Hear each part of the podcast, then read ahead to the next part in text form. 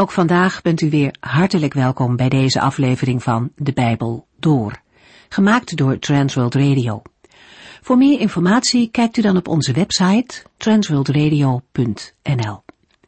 In deze serie gaat u in vijf jaar tijd met ons de Bijbel door, van Genesis 1 tot en met het laatste vers in Openbaring 22. We lezen vandaag verder in het Bijbelboek Jezaja. We hebben de afgelopen tijd een hele serie profetieën over de volken rondom Israël behandeld. Als een rode draad liep daar doorheen dat vertrouwen op hulp van mensen zinloos is. Alleen bij God zelf is redding. Israël had het aan de lijve ervaren. Hun geschiedenis was vol van wonderen van God en toch bracht hen dat geen blijvend en sterk geloof. Als er weer nieuw gevaar dreigde, zochten ze maar al te gauw hulp bij andere volken. En ook al zond de Heere God profeten om hen op te roepen om zich tot hen te bekeren, ze deden het niet. Toch wordt in de profetieën die Jezaja uitspreekt ook duidelijk dat God zich nooit helemaal van zijn volk afkeert. Hij laat toe dat vreemde volken hen overheersen, maar uiteindelijk moeten die volken zich wel bij God verantwoorden voor hun daden. Ze komen niet weg met hun vreedheid. In Jesaja 23 lazen we over Tyrus, een grote en machtige stad in het westen, de tegenhanger van Babel. Tyrus was vooral op economisch gebied een grootmacht, terwijl Babel haar macht aan geweld en oorlog te danken had. In de profetie van Tyrus wordt duidelijk dat haar inwoners uit zijn op eigen bevrediging en het maken van veel winst. En de trots op eigen prestaties is dan ook groot. De Heere maakt daar een einde aan. De stad valt. Opvallend is dat de profetie aangeeft dat er een tweede kans is voor Tyrus. Hoewel deze stad jarenlang niet zal meetellen en vergeten zal zijn in de wereld, zal de Heere haar toch een nieuwe kans geven. De profetie vermeldt er echter bij dat Tyrus terug zal keren op haar slechte wegen. De jaren van ballingschap hebben geen verandering gebracht. Opnieuw zal men gericht zijn op eigen belang en winst. Toch verandert er wat. De rijkdom van Tyrus zal voortaan naar de Here gaan. Hij geeft herstel en zorgt ervoor dat de winst van Tyrus ten goede komt aan de mensen die bij hem wonen. We gaan verder met Jesaja 24. Jesaja 24 fungeert als een overgang tussen de oordelen over de volken en de verlossing van Juda. In Jesaja 24 wordt het oordeel dat in de voorgaande hoofdstukken specifiek en plaatsgebonden was, in algemene zin beschreven. De wereld als geheel wordt behandeld. De aarde wordt in de Hebreeuwse tekst maar liefst 16 keer genoemd. De nadruk ligt niet alleen op het oordeel over de aarde, maar ook op de Heere die het oordeel uitvoert. Jesaja 24 is opgebouwd uit vier delen. In de eerste twee wordt de verwoesting beschreven. In Jesaja 24 vers 1 tot en met 6 wordt de aarde verwoest door de Heere en de stad, in de versen 7 tot en met 13, staat symbool voor de aarde. De stad ligt in puin. Daarna lijkt er ruimte voor vreugde, maar schijn bedriegt. Er blijkt nog steeds sprake te zijn van verraad, dat een oordeel verdient. Jesaja 24, vers 14 tot en met 20. Aan het slot van Jesaja 24 wordt duidelijk dat in het geweld van het oordeel niets en niemand overeind kan blijven, dan alleen de Heere. Hij is koning. Jesaja 24, vers 1. Kijk, de Heere maakt de aarde weer leeg, hij vernielt haar, hij verandert haar aanzien en verstrooit wie daarop wonen. Met het woordje kijk kondigt Jezaja de verwoesting van de aarde aan, alsof dat op het punt staat te gebeuren. De Heer is bij machten direct te handelen. Of hij het nu doet of later, is niet van belang. De verwoesting betreft de aarde, en vanuit de context blijkt dat de bewoonde wereld is bedoeld. Het oppervlak van de aarde wordt omgekeerd en de bewoners verstrooid. De beeldende beschrijving maakt een overweldigende indruk. De veranderingen kunnen worden veroorzaakt door oorlogen of natuurrampen als aardbevingen, overstromingen of tsunamis. De nadruk ligt op de Here, die de verwoesting aanricht. Hij is soeverein en bestuurt de bestemming van de hele aarde. Jesaja 24 vers 2 Priesters en volk, dienaren en meesters, slavinnen en meesteressen, kopers en verkopers, leners en uitleners, schuldenaars en schuldeisers. Niemand zal worden gespaard. Als de Heere de verwoesting bewerkt, blijken rang, rijkdom en macht van mensen niet van invloed. Iedereen maakt hetzelfde mee, zonder onderscheid. Jesaja 24 vers 3 tot en met 5 De aarde zal verlaten en leeggeroofd zijn. Zo heeft de Heere het besloten. De aarde lijdt onder de zonden van haar inwoners. De grond verarmt, de gewassen verdorren en de machtige kwijnen weg. De wereld is ontwijd door misdaden. Haar bewoners hebben Gods wetten verdraaid en zijn eeuwige geboden niet gehoorzaamd. Met grote nadruk worden de werkwoorden verlaten en leeggeroofd gepresenteerd. Het is zeker dat deze woorden waar zullen worden, want de Heere heeft ze gesproken. De reden voor de verwoesting is de manier waarop de bewoners de aarde hebben behandeld. Ze hebben haar vervuild door zich niet aan wetten en inzettingen te houden. De wetten zijn hier niet de wetten die de Heer aan Israël openbaarde, maar de algemene morele wetten die ieder volk kende. De specificatie zijn eeuwige geboden bevestigt dat. Het eeuwige verbond zal verwijzen naar het verbond met Noach, waarin bloedvergieten wordt verboden. Jesaja 24 vers 6 Daarom rust Gods vloek op hen. Zij worden aan de vertwijfeling overgelaten en de aanhoudende droogte vernietigt hen. Slechts enkelen zullen het overleven. Een verbond van God heeft altijd gevolgen. Als men zich eraan houdt, volgt er zegen. Als men het breekt, brengt dat vloek. Nu het eeuwig verbond verbroken is, zullen zowel de aarde als haar bewoners de vloek ondergaan. Het vergieten van bloed heeft het land vervuild, en nu moeten zij die het bloed hebben vergoten, daarvoor boeten. De schuldigen kunnen hun straf niet ontlopen. Slechts enkelen zullen het overleven. Het spreken over een rest is typerend voor Jezaja. Maar terwijl de rest van Israël een positieve taak heeft, ligt hier de nadruk op de grote vernietiging. Daarover lezen we in het Nieuwe Testament in 2 Petrus 3, vers 6 en 7. Alle mensen die niets van God willen weten, zullen ten onder gaan. Luisteraar, dat is het laatste woord van de Heere, de God van de hemelse legers. Maar bij monden van zijn eigen zoon, Jezus Christus, laat hij u, jou en mij zeggen, wie zijn vertrouwen op Jezus stelt, wordt niet veroordeeld. Johannes 3 vers 18. In Jesaja 24 vers 1 tot en met 6 lazen we over Gods oordeel over de aarde. In Jesaja 24 vers 7 tot en met 13 wordt beschreven dat de stad in puin ligt. De stad, symbool voor de hele aarde, is een puinhoop. Haar poorten zijn vernield. Er is geen bescherming. Jesaja 24 vers 7 tot en met 13. Alle dingen die het leven mooi maken, verdwijnen. De druivenoogst mislukt. Er is geen wijn meer en wie blij was, zucht en treurt. De melodieuze klanken van de harp en de vrolijke tonen van de citer worden niet meer gehoord. De vrolijke dagen zijn voorbij. De blijdschap van wijn en zang zijn niet meer. De sterke drank geeft een bittere smaak in de mond. De stad is een chaos. Alle huizen en winkels zijn gesloten om plunderaars buiten te houden. In de straten roepen mensen om wijn. De vreugde is verdwenen en de blijdschap is uit het land verbannen. De stad is een puinhoop. Haar poorten zijn vernield want het zal de aarde en alle volken vergaan, als bij het afslaan van de olijven en bij de nalezing van de oogst.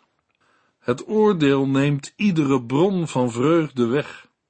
De ironie is dat het volk zelf verantwoordelijk is voor de situatie. Het heeft met zijn gedrag de aarde aan het oordeel overgegeven. In de versen 7 tot en met 13 verschuift de aandacht van het feest dat er niet meer is naar de stad. Jezaja noemt geen concrete stad of situatie, maar schildert een grijze, vreugdeloze, ontvolkte en verwoeste wereld. In vers 13 trekt Jezaja bij wijze van samenvatting de conclusie. Het zal met de wereld zijn als met een olijfboom of een wijnstok na de oogst. Er blijft nauwelijks nog iets achter. Zo blijft er ook van de wereld maar weinig over. Het oordeel dat eerder over Israël was uitgesproken, zal de hele aarde treffen. Jesaja 24, vers 14 tot de wet 20. Maar alle overgeblevenen zullen de stem verheffen en zingen van blijdschap. Vanuit het westen zal men de majesteit van God prijzen, en in het oosten zal men die lofprijzing beantwoorden. Hoor ze zingen voor de Heere overal ter wereld. Zij zingen over de glorie van de rechtvaardige. Maar mijn hart is zwaar van verdriet, want het kwaad voert nog steeds de boventoon en overal heerst nog het bedrog. Angst, valkuilen en valstrikken zijn nog steeds uw lot, o bewoners van de aarde. Als u angstig vlucht, zult u in een kuil vallen, en als u uit de kuil weet te vluchten, zult u in een val lopen, want de vernietiging valt vanuit de hemel op u, de aarde beeft onder uw voeten. De aarde wankelt gevaarlijk, alles is verloren en verward. De aarde zwaait heen en weer als een dronkaard en schudt als een tent in een storm. Zij valt en zal niet meer opstaan, want de zonden drukken als een zware last op haar. In vers 14 verandert Jezaja plotseling zijn boodschap en beschrijft hij dat mensen hun stem verheffen om de majesteit van de Heere te bezingen. Wie doen dat? Waarschijnlijk moet gedacht worden aan het overblijfsel dat aan het oordeel is ontkomen. Het oordeel heeft besef van Gods grootheid teweeggebracht. In vers 16 komt een schril contrast naar voren. Jezaja zingt niet met de overgeblevenen mee. Hij beklaagt zich, want terwijl in voorgaande passages over de glorie van de rechtvaardige gezongen werd, ziet Jezaja niets anders dan het tegenovergestelde. Hij wordt van binnen verteerd door verdriet, want hij ziet de ware aard van het volk. Hij ziet verraad in extreme vormen en benadrukt met krachtige woorden de ernst van de morele perversiteit. De bewoners zijn als opgejaagde beesten. Het oordeel zal komen, zoals het kwam in de dagen van Noach. Daarmee wil Jezaja niet een herhaling van de zondvloed suggereren, maar wel een oordeel dat universeel is. Het gaat gepaard met vernietigende waterstromen en aardbevingen. Om het beeld van de onbetrouwbaarheid van de aarde verder te onderstrepen, vergelijkt Jezaja de aarde met een dronkaard en een tent in een storm. Beiden zijn labiel. De oorzaak voor het gebrek aan stabiliteit is de eigen overtreding en zonden. De aarde valt en staat niet meer op. Jesaja 24, vers 21 tot en met 23. Op die dag zal de Heere de gevallen engelen in de hemel straffen, evenals de trotse heersers van de landen op aarde. Zij zullen worden bijeengedreven als gevangenen en in een kerker worden opgesloten, tot zij zijn berecht en veroordeeld. Dan zal de Heere van de hemelse legers zijn troon op de berg Sion zetten en glorieus regeren in Jeruzalem. Voor de ogen van alle oudsten van zijn volk zal daar zo'n glorie heersen, dat de heldere lichten van zon en maan erdoor verbleken. Als het oordeel zo universeel wordt voltrokken, gebeurt er iets dat alle aandacht verdient. De Heere verschijnt als een bevelhebber van de strijdmachten, die zijn troepen controleert en het lot van gevangenen en gedeserteerde soldaten bepaalt. Hij straft de schuldigen. In Jesaja 24 zijn de schuldigen zowel in de hemel als op de aarde te vinden. Het zijn gevallen engelen of afgoden die vaak met sterren werden vergeleken, en koningen of heersers van de aarde. De schuldigen worden behandeld als gevangenen, verzameld en gevangen gezet, opgesloten in een kerker of kuil. Jezaja gebruikt het woord kerker of kuil als synoniem van het dodenrijk. Er is geen ontsnapping mogelijk. In openbaring 9 lezen we dat het dodenrijk pas geopend wordt als de Heere het wil. Wanneer dat gebeurt, is in Jesaja 24 niet duidelijk. In de Hebreeuwse tekst lezen we dat het pas na vele dagen zal zijn. Het is opvallend dat in Jesaja 24 sprake is van uitstel van het oordeel tot een later tijdstip en dat er bovendien sprake is van een opsluiting.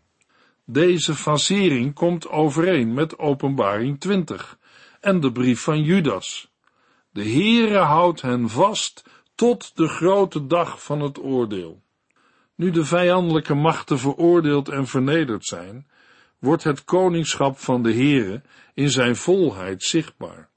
De plaats van zijn troon is de berg Sion in Jeruzalem, de plaats van de tempel en van het koningshuis van David. De Messias, Jezus Christus, wordt niet genoemd, maar in het koningschap zijn de Heere en de Messias één.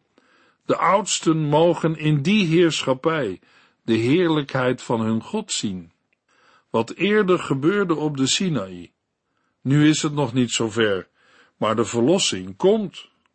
Jesaja 25 vers 1 Heere, ik zal uw naam eren en prijzen, want u bent mijn God. U doet zulke wonderbaarlijke dingen. U hebt uw plannen lang geleden vastgelegd en nu hebt u ze uitgevoerd, precies zoals u zich had voorgenomen. Het loflied dat in Jesaja 25 volgt, is het antwoord op de verwoesting die in Jesaja 24 werd beschreven. Het oordeel van de Heere brengt troost voor hen die onderdrukt werden, en de verlossing heeft een universele rijkwijde. Jesaja 25 is opgebouwd uit drie delen. Het eerste deel, vers 1 tot en met 5, reflecteert op de verwoesting van de stad, die als een bevrijding wordt beleefd en is tot de Heere gericht. In Jesaja 25 vers 6 tot en met 8 richt de Heere een maaltijd aan voor de volken. Vers 8 wordt afgesloten met de woorden, de Heere heeft gesproken, hij zal dit zeker doen. Jesaja 25 vers 9 tot en met 12 laat zien dat er vreugde en verlossing is voor allen, behalve voor de hoogmoedigen. Ze worden aangesproken in het oordeel over Moab. Jesaja 25 bevat geen chronologische ordening, alsof Moab pas verslagen wordt na de vestiging van Gods koningschap, maar benoemt begeleidende omstandigheden of aspecten van de regering van de Heere. De gelovige rest, die de verwoesting van de aarde heeft overleefd, wordt zingend opgevoerd. De openingswoorden, Heer, u bent mijn God, zijn persoonlijk en bepalen de rest van het lied. Het lied gaat niet over tijdelijke vreugde die wordt gezocht in drank, maar over een blijvende relatie met de Heer. Wat de Heer heeft gezegd, doet hij ook. Dat wat sterk en georganiseerd was, wordt door de Heere veranderd in een puinhoop. Wat door mensen is gebouwd om veiligheid te garanderen, wordt door de Heere verwoest. Mensenwerk biedt geen garanties. Een mens is geneigd op eigen kracht te vertrouwen, en die neiging wordt versterkt als blijkt dat die houding succes oplevert. In Jesaja 25 vers 3 blijkt dat de Heere de macht van naties en volken te boven gaat. In vers 4 wordt teruggegrepen op de eerdere redenen voor de verering van de Heere. Er wordt nog een argument toegevoegd.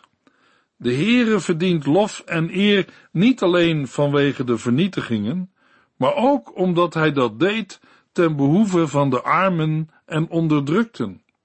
Hij was een schuilplaats tegen slagregens en hitte. Jesaja 25 vers 6 Hier, op de berg Sion in Jeruzalem, zal de Heere van de hemelse legers een indrukwekkend feest houden voor iedereen op aarde.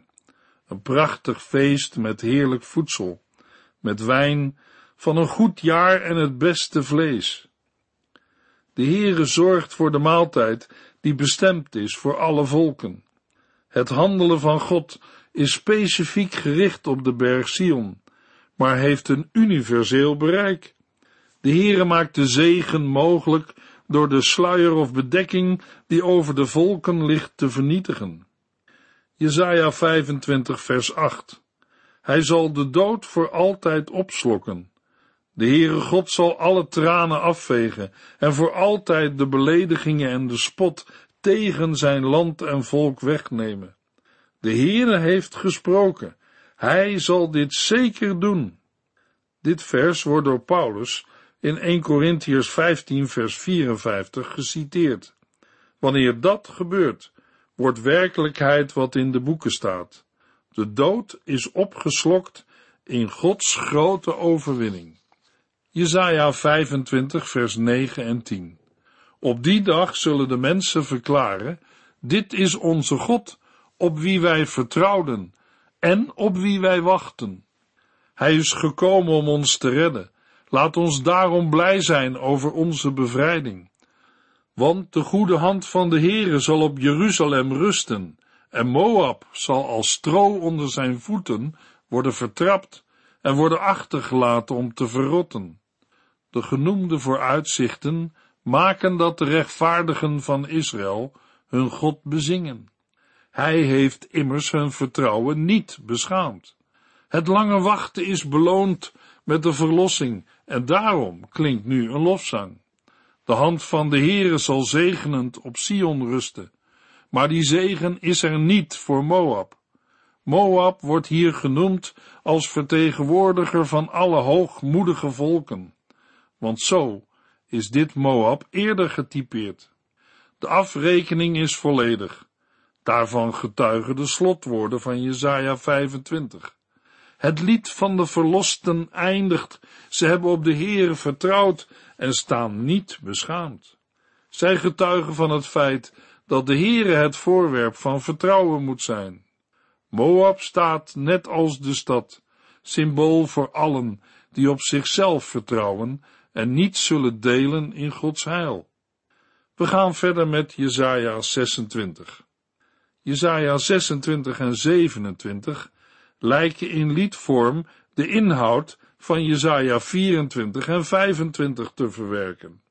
De volken, inclusief Juda, hadden de weg van zelfvertrouwen gevolgd en tegen die achtergrond wordt nu opnieuw benadrukt dat er maar één weg is die gerechtigheid, verlossing en vrede brengt.